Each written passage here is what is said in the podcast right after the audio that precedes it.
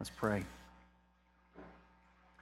Father, we want to pray this morning that our hearts are ready to hear truth and that our hearts are ready to keep lies at bay.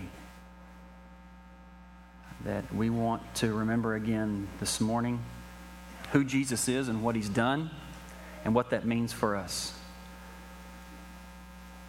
We want to pray for Commerce Community Church, C3 and Commerce, that you would use elders and the deacons that are leading that church, that you would give them strength, grace, wisdom, power, oversight,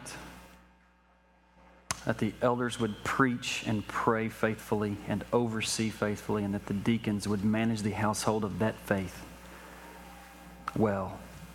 We pray for their worship this morning as they're probably singing and preaching and hearing preaching even now, that you would, um, you would do something among them as they're together that would continue to transform them into the people that you want them to be, and that they would remember, like we remember this morning, that you are the goal, you are the treasure, and that we want to know again who Jesus is and what he's done, and that many people would believe on Jesus in this world because of that church, that pillar and buttress of the truth and commerce and that you would do the same among us, that many people would believe on Jesus because of the pillar and buttress of truth that meets here this morning. And it's in Christ's name that we pray. Amen. We're looking again, this is part two of an order series. I don't know if you can call two sermons a series, but that's what we're calling it. Um, a pair of sermons on order. Last week we looked at marriage and the order of marriage that a husband's first and primary ministry is to his wife, a wife's first and primary ministry is to her husband. And now this morning we're going to look at order in church leadership. Uh, this morning I hope you will see the same thing that applies to marriage that when marriages are out of order, when the ministry order in marriage is out of order, two things are at stake. Number one, the focus has been taken off the gospel. That we're not thinking the gospel being believed on in the world, that we're not thinking about our children seeing the gospel. We're not thinking about other people believing the gospel when our marriages are out of order and our ministry and our time and our ambitions are out of order. And the same thing applies for church leadership.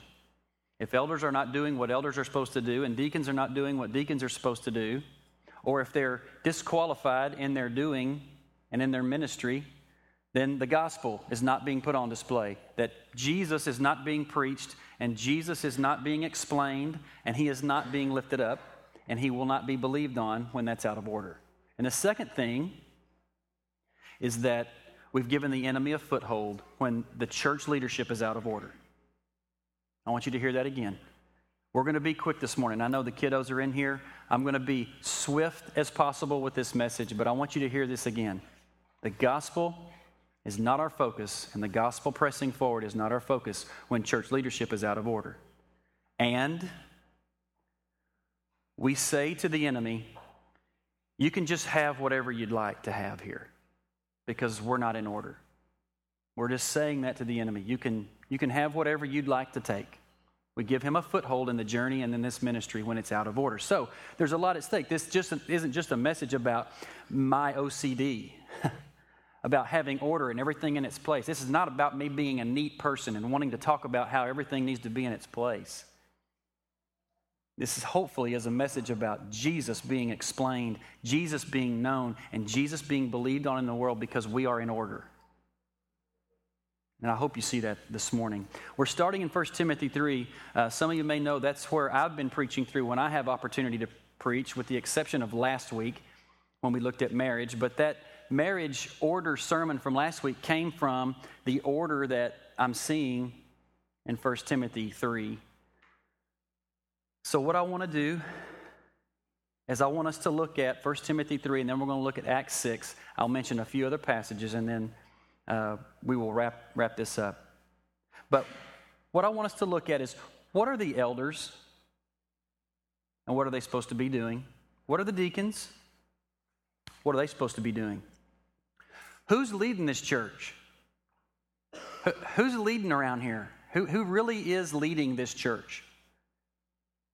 And how is that ordered? I hope this morning is sort of the myth Mythbusters. I think some of you may have seen that on TV, where they take these myths and they just want to see is it true or is it not true?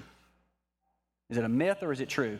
And they bust myth. And I hope that this morning is sort of a myth busting morning for you, especially in regards to what the deacon is and what the deacon is to be doing and what they are doing. So let's look at verse 1 through 13, and then we're going to look at 14 through 16. We're going to read together the entire chapter of 1 Timothy 3. Um, look at that with me. Paul is talking to Timothy, saying, The saying is trustworthy. If anyone aspires to the office of overseer or elder, he desires a noble task. Therefore, an overseer must be above reproach, the husband of one wife, sober minded, self controlled, respectable, hospitable, able to teach, not a drunkard not violent but gentle, not quarrelsome, not a lover of money. Key verse here He must manage his household well, with all dignity, keeping his children submissive. Verse 5 For if someone does not know how to manage his own household, how will he care for God's church? Care for God's church. He must not be a recent convert, or he may become puffed up with conceit and fall into the condemnation of the devil. Moreover, he must be well thought of by outsiders so that he may not fall into disgrace, into the snare of a devil. Verse 8 Now the deacons. Who are these men to be? Deacons likewise must be dignified, not double tongued, not addicted to much wine, not greedy for dishonest gain. They must hold the mystery of the faith with a clear conscience. Let them be tested first, and let them serve as deacons if they prove themselves blameless. Their wives, likewise, must be dignified, not slanderers, but sober minded, faithful in all things. Let deacons each be the husband of one wife, managing their children and their households well. For those who serve well as deacons gain a good standing for themselves, and also great confidence in the faith that is in Christ Jesus. Now, these first three, these first 13 verses are about who these men are to be. How do you know who, who is to be an elder, and how do you know, or an overseer, and how do you know who is to be a deacon?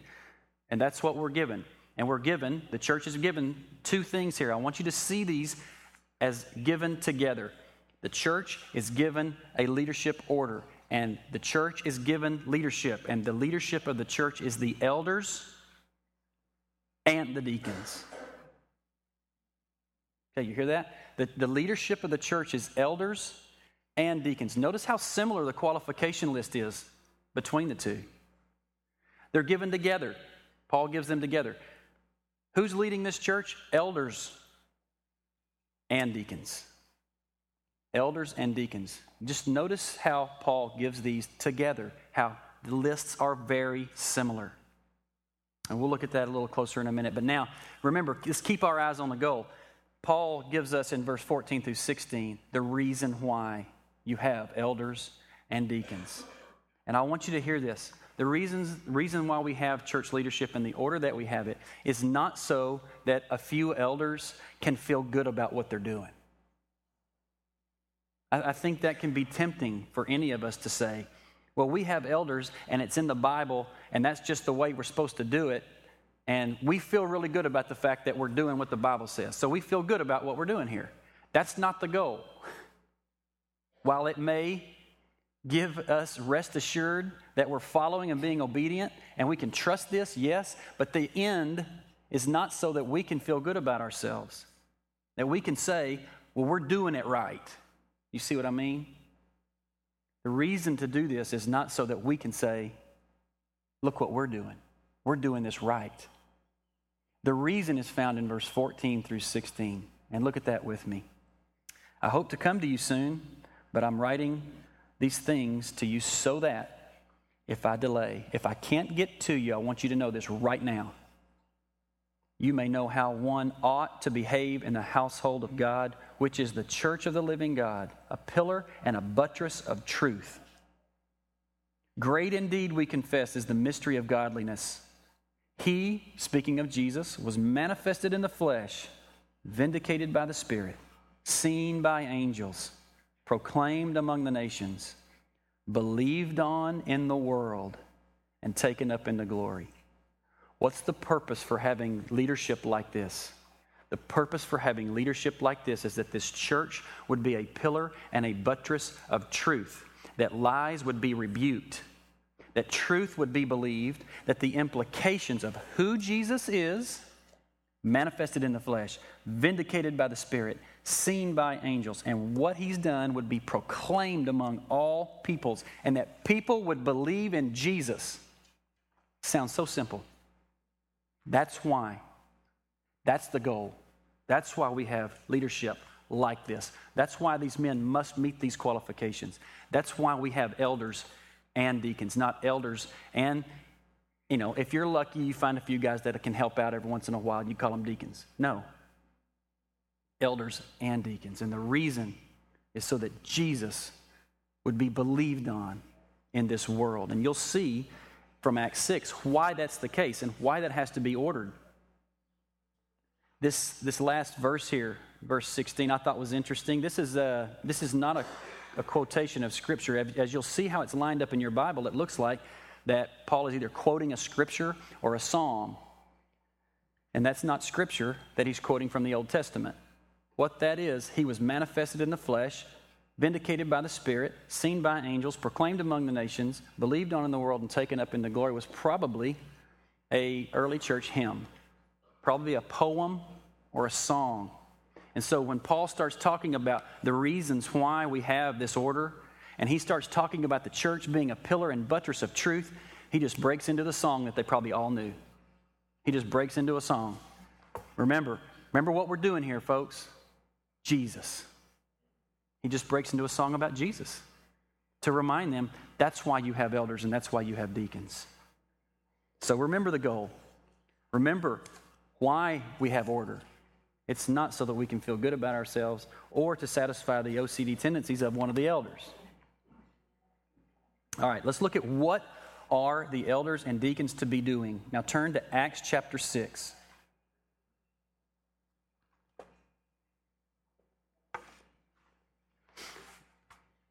We're going to look specifically at a few verses here in Acts, Acts chapter 6, and then we're going to look at what happens in 7 and what happens in chapter 8. But I want us to read together some of these verses here in Acts chapter 8. What are the elders to be doing? I'm going to let you know what the scriptures say, and then we'll look at it. Once you've turned to Acts chapter 6, I want to try and boil this down a little bit for us so that we can get our mind wrapped around and so that we can understand what the elders and deacons are to be doing. Now, one of the things that we know from Scripture is that the elders are given a job description. You'll see that in just a minute. The elders have expectations that they're to do. There's some specific things that the elders are to be doing. Elders have a job description, deacons do not. And there's real good reason for that. And some of you deacons are going, oh, well, that's just real nice. We do everything, I guess. You know, everything y'all don't want to do, we do. Right? It's like number eight on a job description. Y'all know what number eight always is on a job description? It's, and anything else assigned by the supervisor? It's just this catch all kind of, you, you just, you're just number eight guys. You just, anything else we decide we need you to do, that's what you'll do. And so you may be thinking, oh, what is that? It's more ordered than that. But that's not a bad illustration of what the deacon is and what he does. But the elders have a specific job description. It is to do three things. If I could sum it up in three, three things, it's to preach the gospel, preach and teach, pray, and oversee. Preach, pray, and to oversee. Three things that the elder is charged with. Now, there are implications, there are other things that relate back to that. But I think you could sum up what the elder is to be doing, spending his time doing. He is to be preparing to preach, he is to be preaching and proclaiming and teaching the body, and praying for the body, and overseeing the body. Let's read Acts 6 1 through 7. Now, in these days, when the disciples were increasing in number, a complaint came by the Hellenists, arose against the Hebrews because their widows were being neglected in the daily distribution of food. And t- the twelve summoned the full number of disciples and said, It is not right that we should give up preaching the word of God to serve tables. Therefore, brothers, pick out from among you seven men of good repute, full of the Spirit and of wisdom, whom we will appoint to this duty. But we will devote ourselves to prayer and the ministry of the word. There's praying and preaching right there. And what they said pleased the gathering, and they chose Stephen, a man full of faith and of the Holy Spirit. And they chose Philip. And they chose Procurus, Prochorus, Nicanor, Timon, Parmenius, and Nicholas, a proselyte of Antioch. And they set before the apostles and they prayed and they laid hands on them. And watch what happens. The word of God continued to increase the number of disciples multiplied greatly, and a great many of priests became obedient to the faith. What happened? People believed in Jesus. Why? Deacons and elders. Deacons did what deacons were, do, were supposed to do, and elders did what elders were supposed to do. The elders were freed to preach and pray and oversee. And many disciples, many people believed in Jesus. Many people knew who Jesus was and what he had done, and they reckoned with it, and he was believed on in the world because of this order. So, what is this overseeing? We know, I think you know what preaching and praying is. What is this overseeing? What are the elders to be overseeing? Where, where do we think in terms of a 30,000 foot view? If we're to be watching everybody and watching everything, what is it that we're supposed to be watching in you? Are the elders to be watching your sin? Are we supposed to be watching your work ethic? and your behavior? Are we supposed to watch your giftedness? Are we supposed to be overseeing your finances? No. What the elder is to be overseeing is what is being said, what is being heard, and what is being believed around here. And when I say around here, I mean in this fellowship of believers. This is what we're to be overseeing. What's being said, what's being heard, and what are you believing? What are people saying, and is it true? Are, are, men speaking with authority and are women speaking with authority about things in this fellowship that's true? And are you hearing it? Are you understanding it? Are you hearing what's being spoken as truth? And are you believing it? What's being said, what's being heard, and what's being believed in this body. That's what we oversee. If you look at the word guard and protect in the New Testament, the word guard and protect, especially in terms of the elder and overseer, is never used to indicate that we're to guard and protect anyone around here from each other's sin. We are to guard and protect the deposit, guard and protect the truth. And we're also supposed to rebuke anything that's not true. If you're hearing things that aren't true, we have to say, okay, who said that? Don't say that again, or you'll have to leave. Yeah. Yeah, don't, don't say that. That's not true, and here's why. And if you don't stop, you're going to have to leave. And if you're believing things that are not true, we have to say, look, you're not believing the truth about the gospel, the truth about who Jesus is, the truth about who you are. We watch sound doctrine, we guard it. If we were to be guarding and protecting you and trying to protect you from sin and the effects of it, yes, we're burdened for that. It would be like we would have to say, all right, all you really bad sinners, y'all, y'all come over here. You really bad sinners, y'all come over here. If you're if you're just struggling with some stuff, you can come over here. Now, don't get too close to them, but please stay away from those of us that are really holy. There, you know, we're watch, if we were to watch sin, that's what that would end up looking like. Okay, you, you people have all your stuff in one bag. You are getting it done. Okay, y'all stay over here. Now, You can get close to these people who might, are kind of struggling with their sin because you might be able to help one of them, so that's okay. But do not go down here these people who all their stuff's in the street. That's not our job.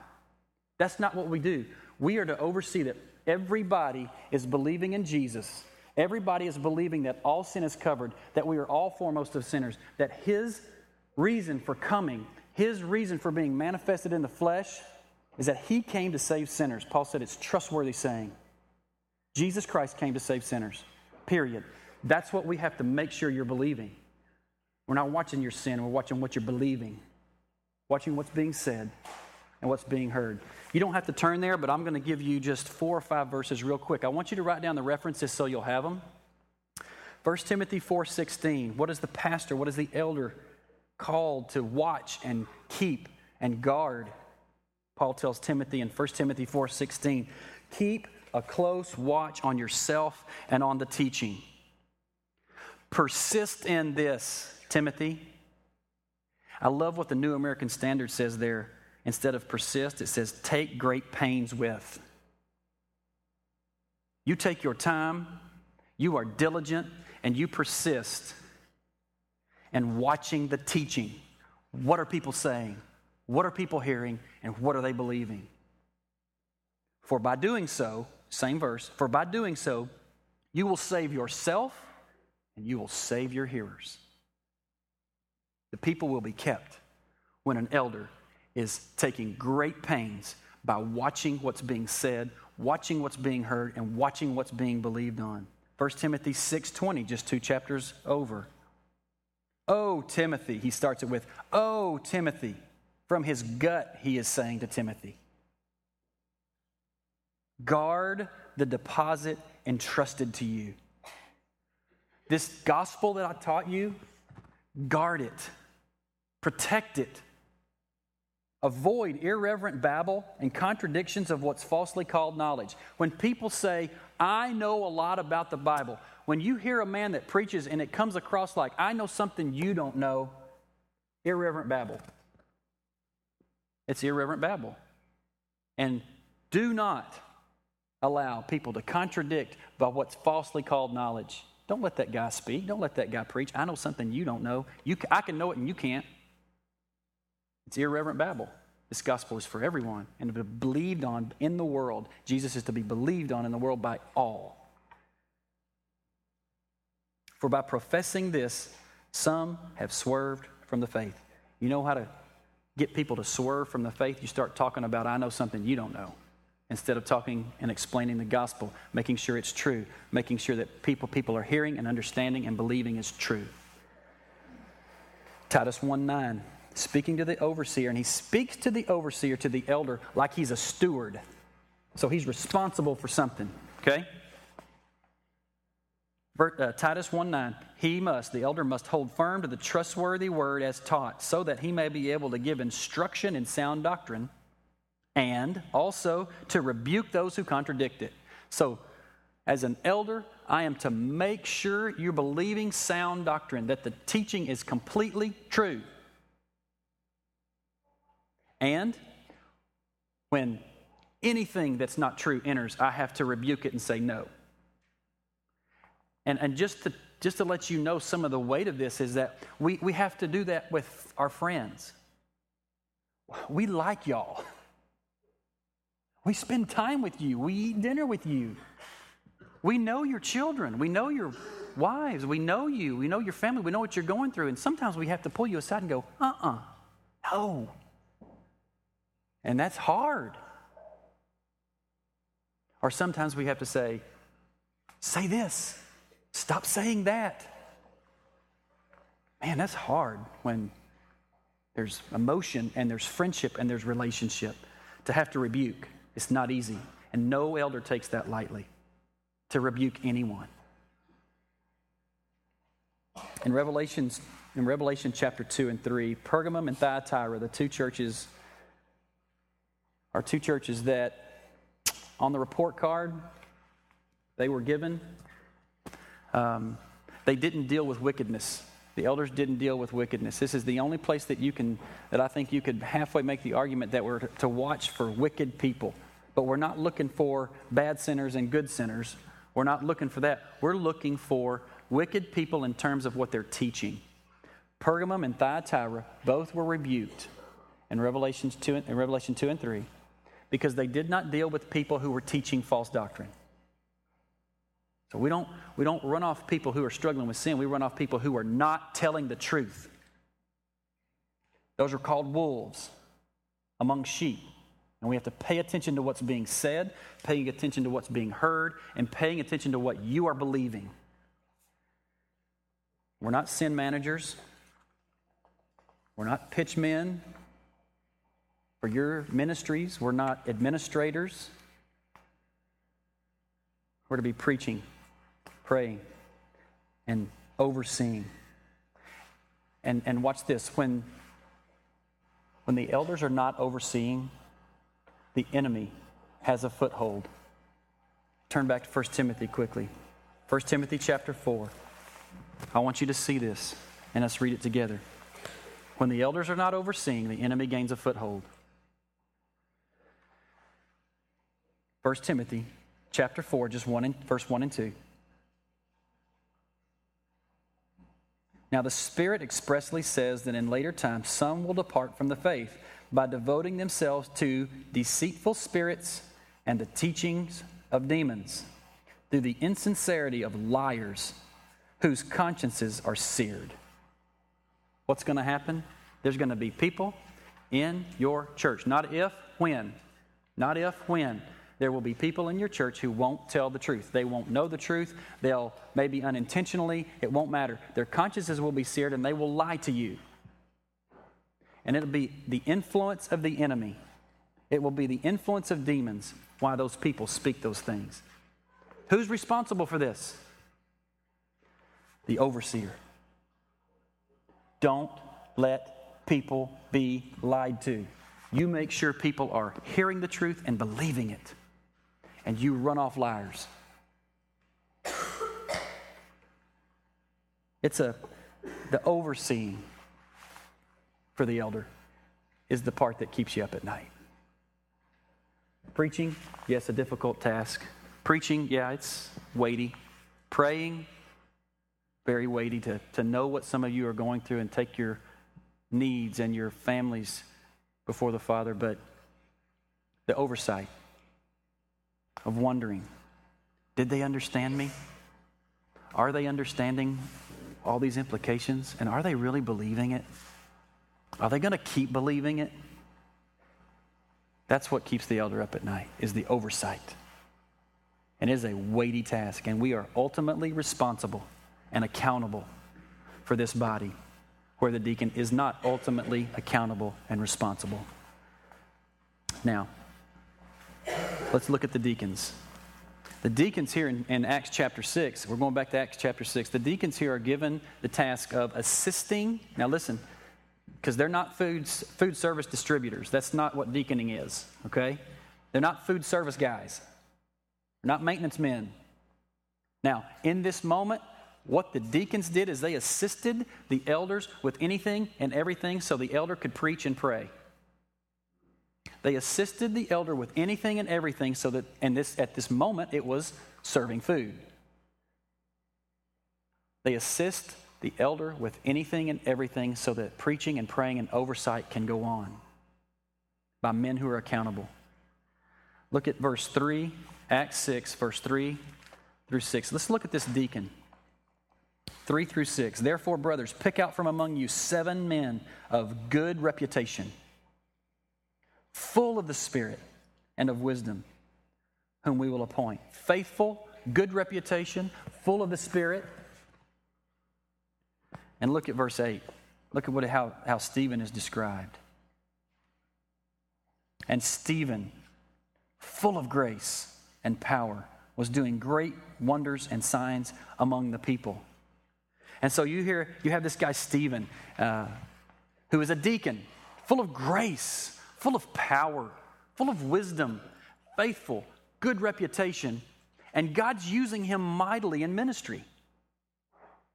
I think there's this, this assumption that we've made is that if you need to get something done, if you need a question answered, If you need a trustworthy counsel, if you really want your ministry to take off, you need to call the elders. You just need to go straight to the top.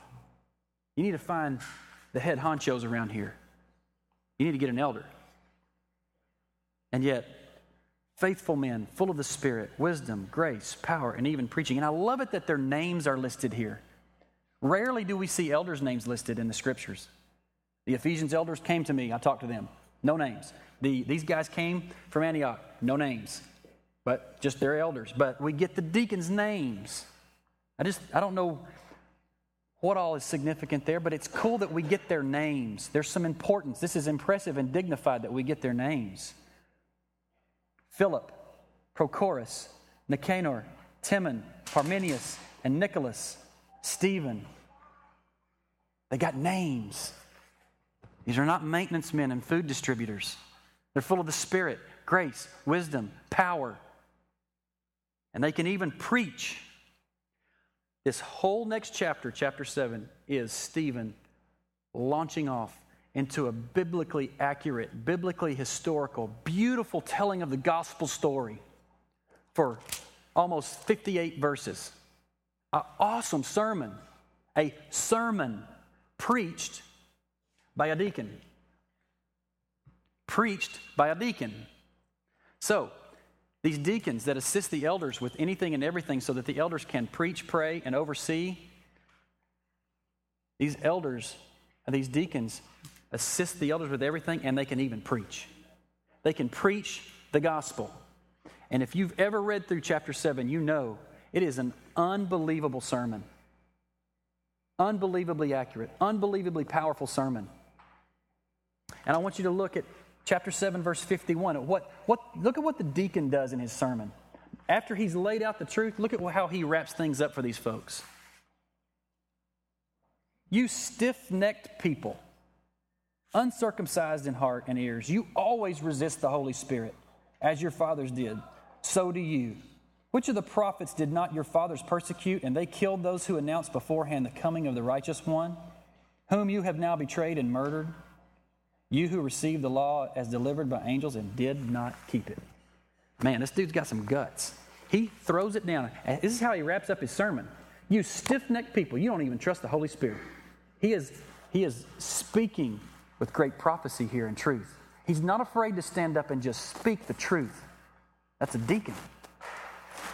And then in chapter 8, Philip, this same deacon, Philip, that's mentioned here, in chapter 8, he is traveling all along the road, and an Ethiopian eunuch is reading the scriptures, and the Ethiopian eunuch says, or the Spirit says to Philip, Go over there to that guy that's reading the Bible and explain it to him. And so the eunuch says, Hey, um, who is this talking about here? It's just a complete evangelism lob to Philip. And it says that Philip preached to the eunuch and he got saved, converted, and said, There's water. What's to keep me from being baptized? And then Philip the deacon baptizes him. I want you to watch what's happening there in that story in chapter 8 with Philip and the eunuch. A man is saying, Can, can somebody explain this to me? Who can explain this to me? Anybody? Can anyone tell me what's going on here and what this means? Ah, deacon deacon. I, I don't understand what the scriptures are saying. And the Spirit sent what? An elder with a high hat? No, he sent a deacon to explain the scriptures. Conversion, baptism, deacon.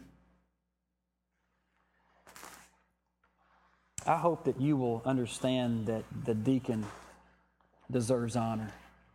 And you're going to see in the next few months and years um, deacons preach on Sunday. They're already teaching on Wednesday night. Um, this is in front of us right now. Uh, Crosspoint, we have Stevens here. We have Phillips here. We have Parmenius here. We have Prochorus. We have Nicholas. They're here. They're moving among you now. And it's sweet. When your life falls apart, think about this just a minute. Crosspoint, when your life falls apart, when you failed in sin, when you become overcome with the anxieties of life, or when you've experienced unimaginable grief and loss, when your life is a confusing mess and you just need some wise counsel, when you lack understanding and you just want to know, what should I do here? I don't know what to do. When you don't have any more strength to go on, when you want to learn how to be a better shepherd, when you really just want to learn how to be more faithful, is your first thought, where are my elders? Is your first thought, I need an elder? In those moments, don't you want faithful men, full of grace, full of power, full of wisdom, full of the Holy Spirit, who know their Bibles? You need a deacon to come alongside you. And some of you are living that now. Some of you know it. You could stand up here and testify that there's a deacon right by your side in your mess and in your joy and in your celebration. There's a deacon right beside you, in it with you, ministering to you, speaking the truth into your situation and your life. And some of y'all are reaping the sweet benefits of the deacon ministry of this church. You want a deacon. And I wonder in our culture if there's not this idea that for some reason elders are, are to be more honored for some reason. And maybe 1 Timothy 5, the passage where Paul says uh, you're supposed to give double honor to the elders, double honor, especially those who are serving well and those that are preaching consistently. And that double honor, that word there, that double honor, what he's talking about there is compensation. What he means there is Whoever is making a living preaching the gospel, pay the guy. Don't muzzle the ox, is what he says. Don't harness him. Don't chain him down into poverty. Pay your preachers well. That's what he means by double honor. But look back at 1 Timothy 3.13. Look what that says right in 1 Timothy 3.13. Let's, let's, uh, uh, if you're wondering about who's to be honored, 1 Timothy 3, verse 13. For those who serve well as deacons, they gain a good standing. That's honor. Just because it says double honor for the elder, that's talking about compensation. That's talking about pay the guy well. But who are we to honor? Our leaders, elders, listen, church, and deacons. They've gained a good standing for themselves and great confidence or freedom in the faith. And we, we are to honor the men who are serving in this deacon role. It's important, it's impressive, it is dignified.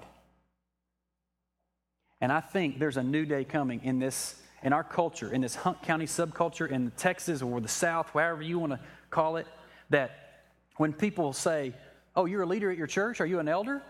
And you say, No, I'm a deacon. They don't go, Oh. Oh, you didn't you didn't make the A team, huh? Oh, you're a deacon. Sorry. What they're going to say, because of, listen, Crosspoint, because of these men who are deaconing at our church now, what they're going to say, they're going to start saying, You're a deacon? Whoa. Are you, you're, you're a deacon? You're a deacon? I know what that means. I know that that means you're full of grace, full of wisdom, full of power, full of the Spirit, that you can preach, you can teach, you can explain the scriptures and you shepherd your wife, and you lead a family, and you run businesses. Whew. Deacon, you are honorable. Oh, you're an elder? Oh, well, good. I'm grateful that you're overseeing preaching and praying. But, deacon? Wow. People have asked me before if you went to plant a church, who would you take to go elder with you? And I say now, I don't, I, who, where are my deacons? I'm not going to plant a church. I would never go to plant a church unless I had men full of grace, wisdom, power, and the Spirit beside me. There's no way I'd launch off into that without deacons. And remember, these men do this so that the Jesus would be made known and believed on in the world. That's why we have this order. That's why elders have got to preach, pray, and oversee, and deacons do everything to assist them and preach and teach. I was, I've been trying to think about how to explain to you as an elder how it feels to finally have a group of men who are serving like they're serving here at Crosspoint. And, you know, there's the cheesy wind beneath your wings stuff. I can't, you know. How do I explain how it feels? It's so hard to put into words. And it hit me yesterday. I don't know if you've ever driven a car that had turbo. But there's this, all of a sudden at 60 miles an hour, there's this quiet, smooth, powerful boost that happens. And the next thing you know, you're doing 85. You're like, what in the world? How, how that, I didn't hear it rev. I didn't fall back in my seat, but I went from 60 and I'm doing 85 now. That was smooth. Man. That's how it feels to elder with your deacons. That's how it feels to elder with your deacons right now. And it is sweet. And it feels like turbo ministry. I don't know how many of you know this, and I meant to put it in the bulletin and I forgot, but we have an Acts 6 list too. This church, and this may be just semantics, and don't get in a fight with me over it. This church is not elder led. This church is not led by three men. This church is led by 25 men. This church is not led by three men. This church is led by 25 men three elders and 22 deacons. I don't know how many of you know this, but we have finance team, media team. You were led this morning. Worship team, uh, a media team. I'm sorry, back there, a worship team, a youth ministry team. We have a missions team. Every family overseas is overseen by a deacon. All of these ministries are led by deacons, not elders. The ministries of this church are led by deacons and served by deacons. And that's where the ministries of this church find grace and wisdom and power in the Spirit. Deacons. Morris Bean is a deacon and he's on security today. And every Sunday, one of our deacons is over there overseeing this property, watching the children, and watching the children's workers. I don't know how many of y'all know that, but a deacon every Sunday does that. Clint Stevens and others led us this morning, deacon. Nathan Green and Morris prepared the supper that we're about to take. Came up here early and prepared it for the body. It's their charge. After we're all leaving to go stuff our face at lunch, Bud Jones and Drew Livingood will be up here counting and stewarding the offering to make sure that not a penny is missed and to make sure that we are handling with excellence the stewardship of the offerings of these people. And they'll be here long after we're gone. And they'll make that deposit timely. And they are overseeing the finances of this church. A deacons will do that. Why all of that movement? So that I could spend this week not worrying about the finances, not worrying about the worship and the media. I was able to focus on the sermon and preach, and I was able to pray, and I was able to consider what you're believing and what you're hearing. So the elder was set free to be an elder this week because of all of this movement of the deacons. Now, y'all are to they're to hate this. They're not to like this at all. But I didn't get the list of names in the bulletin, so I want every deacon to stand up. And let's don't do the cheesy clap thing. Just just every deacon, I want you to stand up. they're not, they're going to hate me for this, but I don't care. Stand up. Every deacon stand up, and I just want you to look because church, you're you're being led by 25 men, not just three. And I want you to look around. And when when you need grace, wisdom, power, and the Spirit, and you need something explained to you from the Scripture, these are the men that will lead you through that. These are the men that are leading the ministries of our church. And so much of that's just this morning. That's not talking about the rest of the week. These men that you're seeing standing right now have gained good standing among you, and they're to be honored. And we must pray for them, and we must encourage them, and we must yield to them, and we must follow these men. You guys can be seated. Thank you. If the church is going to be the pillar and the buttress of truth. And if people are going to know Jesus, that he was manifested in the flesh, vindicated by the Spirit, seen by angels, proclaimed among the nations, believed on in the world, and taken up into glory, it's going to be because elders are doing what elders are supposed to do, and deacons are serving well. These deacons have gained a good standing. And when that's out of order, listen, when that's out of order, and it has been here before, the elders have in the past run around here trying to do everything deacons are doing now, and our eye has been off of oversight, or we haven't been had the time to preach, and we haven't had time to pray. Our last three elder meetings. Now, this may sound very uh, naive to you, but we actually prayed together. And we talked about our sermons, and we talked about what we're hearing and seeing in your lives and in your families about what you're believing. We talked about oversight. And we haven't always been able to do that. And the last three elder meetings have been a joy and a like a turbo powered elder meeting because we're praying and preaching and thinking about you and what you're believing and what you're hearing. And the reason that those meetings were that way were because of these men that you just saw standing up. That's why. Because they're leading this church well. And the enemy will not have a foothold when the elders are preaching and praying and overseeing. And when deacons are serving and gaining a good standing, full of grace, full of wisdom, full of power, full of the Spirit, preaching and teaching. Let's pray.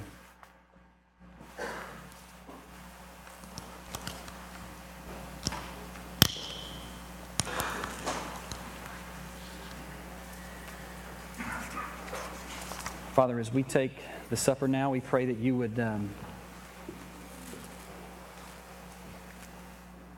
just remind us today what, what it means to follow you and what it means to follow other men and imitate and be submissive to other men. Father, I am so grateful for the deacon ministry at this church. So grateful for the Stevens and the Phillips, the Nicholases that are here. And it's my prayer that we would honor them. We would honor them well because of the good standing and the freedom in Jesus that they have. And God, our prayer this morning finally is that Jesus would be made known among all peoples and that people would believe on Jesus in this world because we are ordered in our movement and church leadership. And it's in Christ's name that we pray. Amen.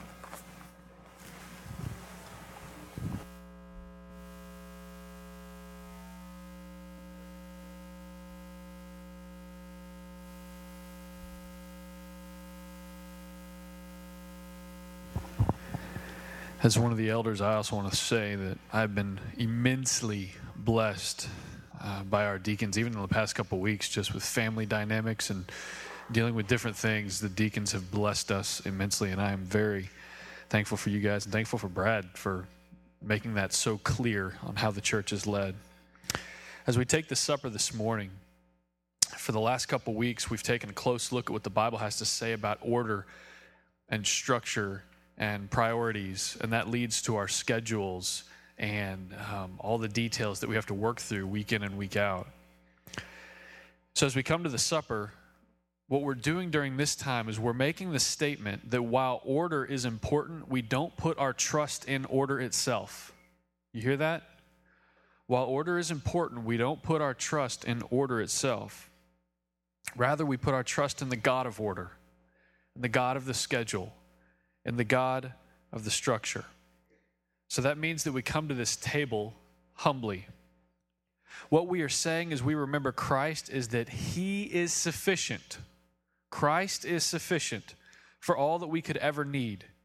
We trust His finished work and we aim to walk in it faithfully. I want y'all to hear that this morning because I know some of us left last week saying, How can I do that? I heard the deacons talking back and forth in small group shepherds. How can I be husband, daddy, pastor in that order and not get my priorities out of whack. And it's hard and it's difficult. And how do I do that? And as we take this supper, I want you to know that Christ is sufficient for all of those things. Our sufficiency is found in Christ alone, not in what we can muster in the way of a schedule.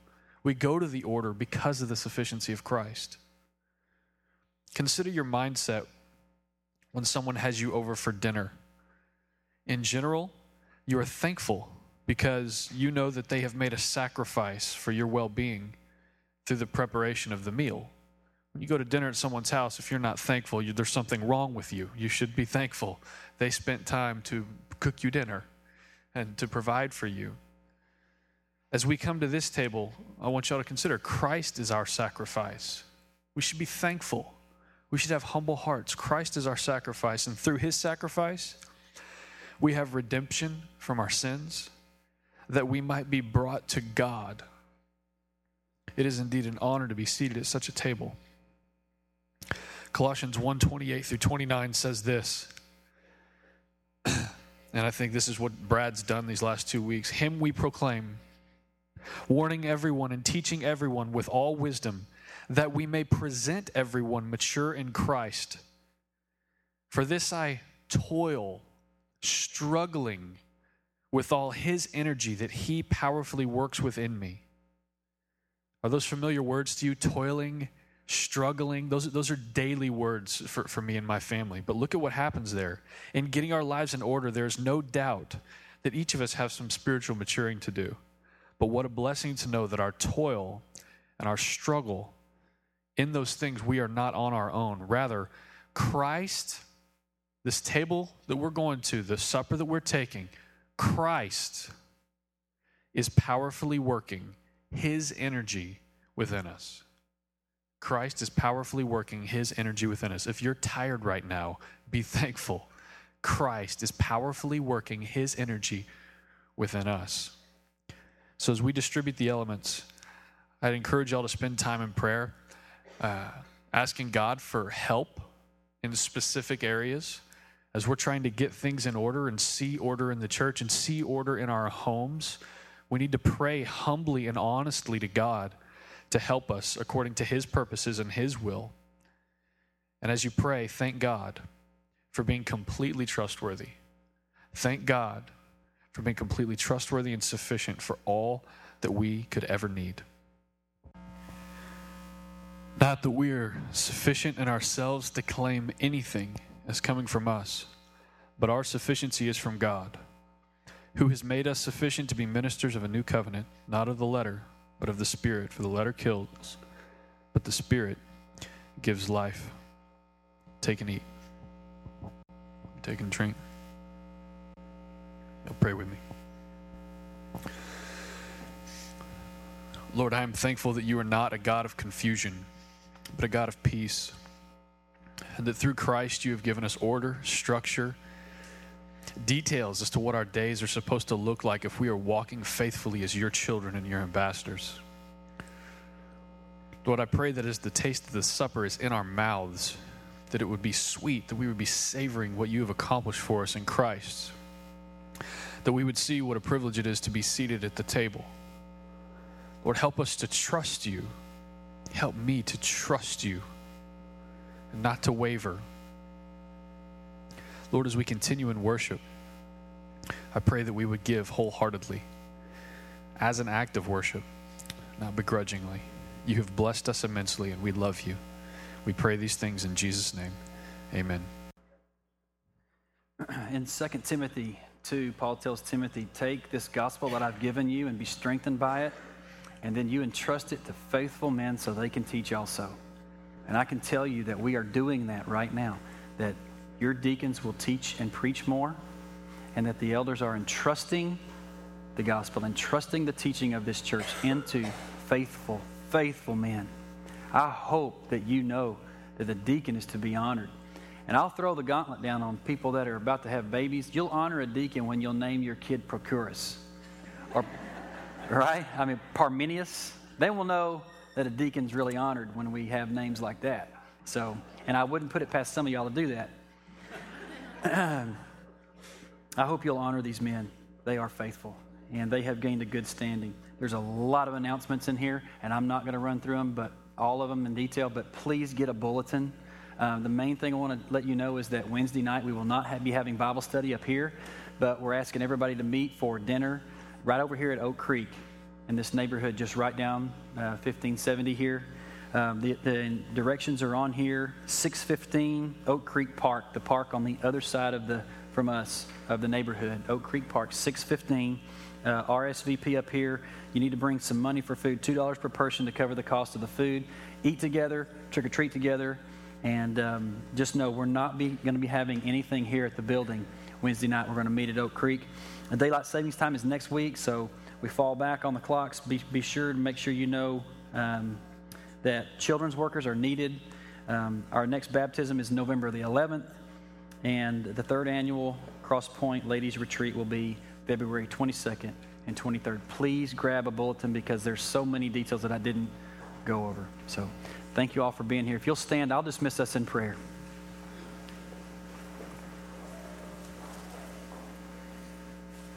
Father, thank you for sweet worship time, for uh, the way that the men of this church have led us this morning in so many ways, and in even ways that we didn't even know about. And we're grateful that Jesus was put on display, that Jesus is being believed on in the world because of order. We're grateful for the order you've given us, and we're grateful for Jesus. And it's in his name that we pray. Amen.